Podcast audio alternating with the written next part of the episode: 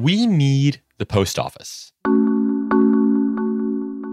The US Postal Service obviously played a huge role in the recent presidential election 65 million mail ballots returned, almost double the amount in 2016. But now that we're through the election, and despite this essential function, the Postal Service is still in trouble.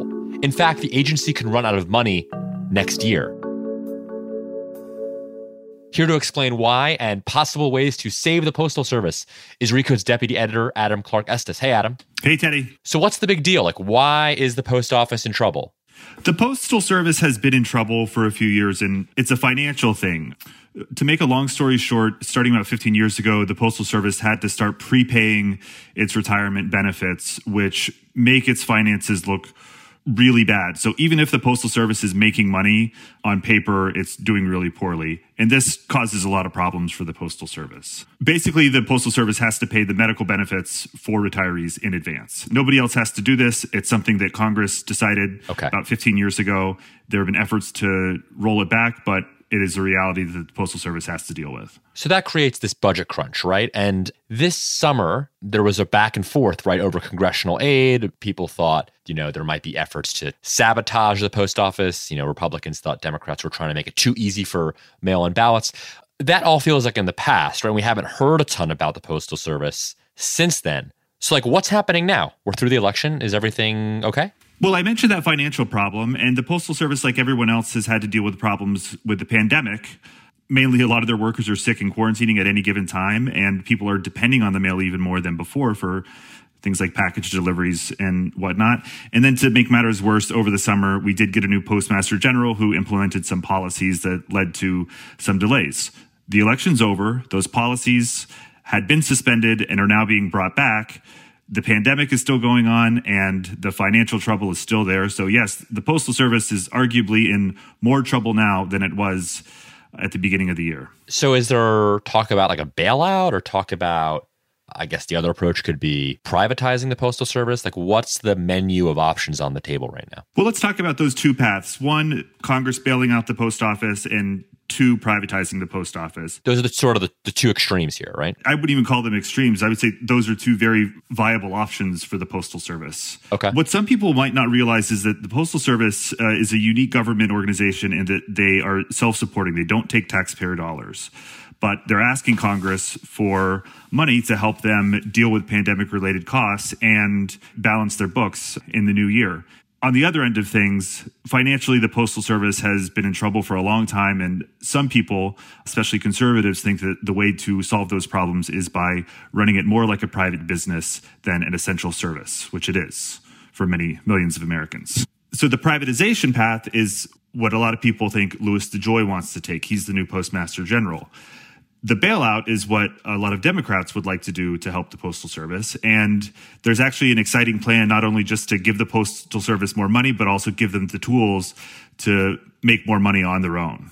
Yeah. So, what are some of the other ways in which the Postal Service could be saved beyond those two? There are a lot of things that President Biden could do on day one by signing some executive orders to make the Postal Service do more for Americans. Uh, and these ideas have been around for a long time. For instance, you can get a passport at the post office. So why not add more government services, more things you can do to make the post office sort of like an access point for the federal government? Others think that the postal service could look more like a, a FedEx or UPS store where you can go and really buy all your shipping supplies, access the internet, do office things right there at the post office. Postal service could make money from that.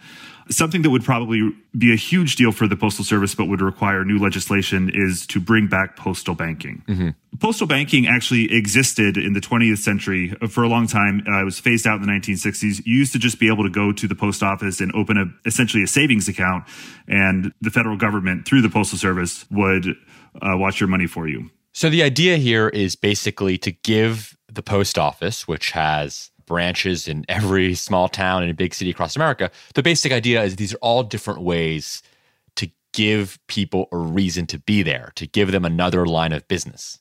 I would actually say, on a more fundamental level, it's a way to deal with the unbanked and underbanked people in America. The Fed estimates there are about 55 million of them. A lot of people don't have bank accounts simply because bank accounts are too expensive. This is what forces people to depend on predatory check cashing companies and payday lenders. So, folks like Bernie Sanders and AOC have been pushing this postal banking system as a sort of public option for banking.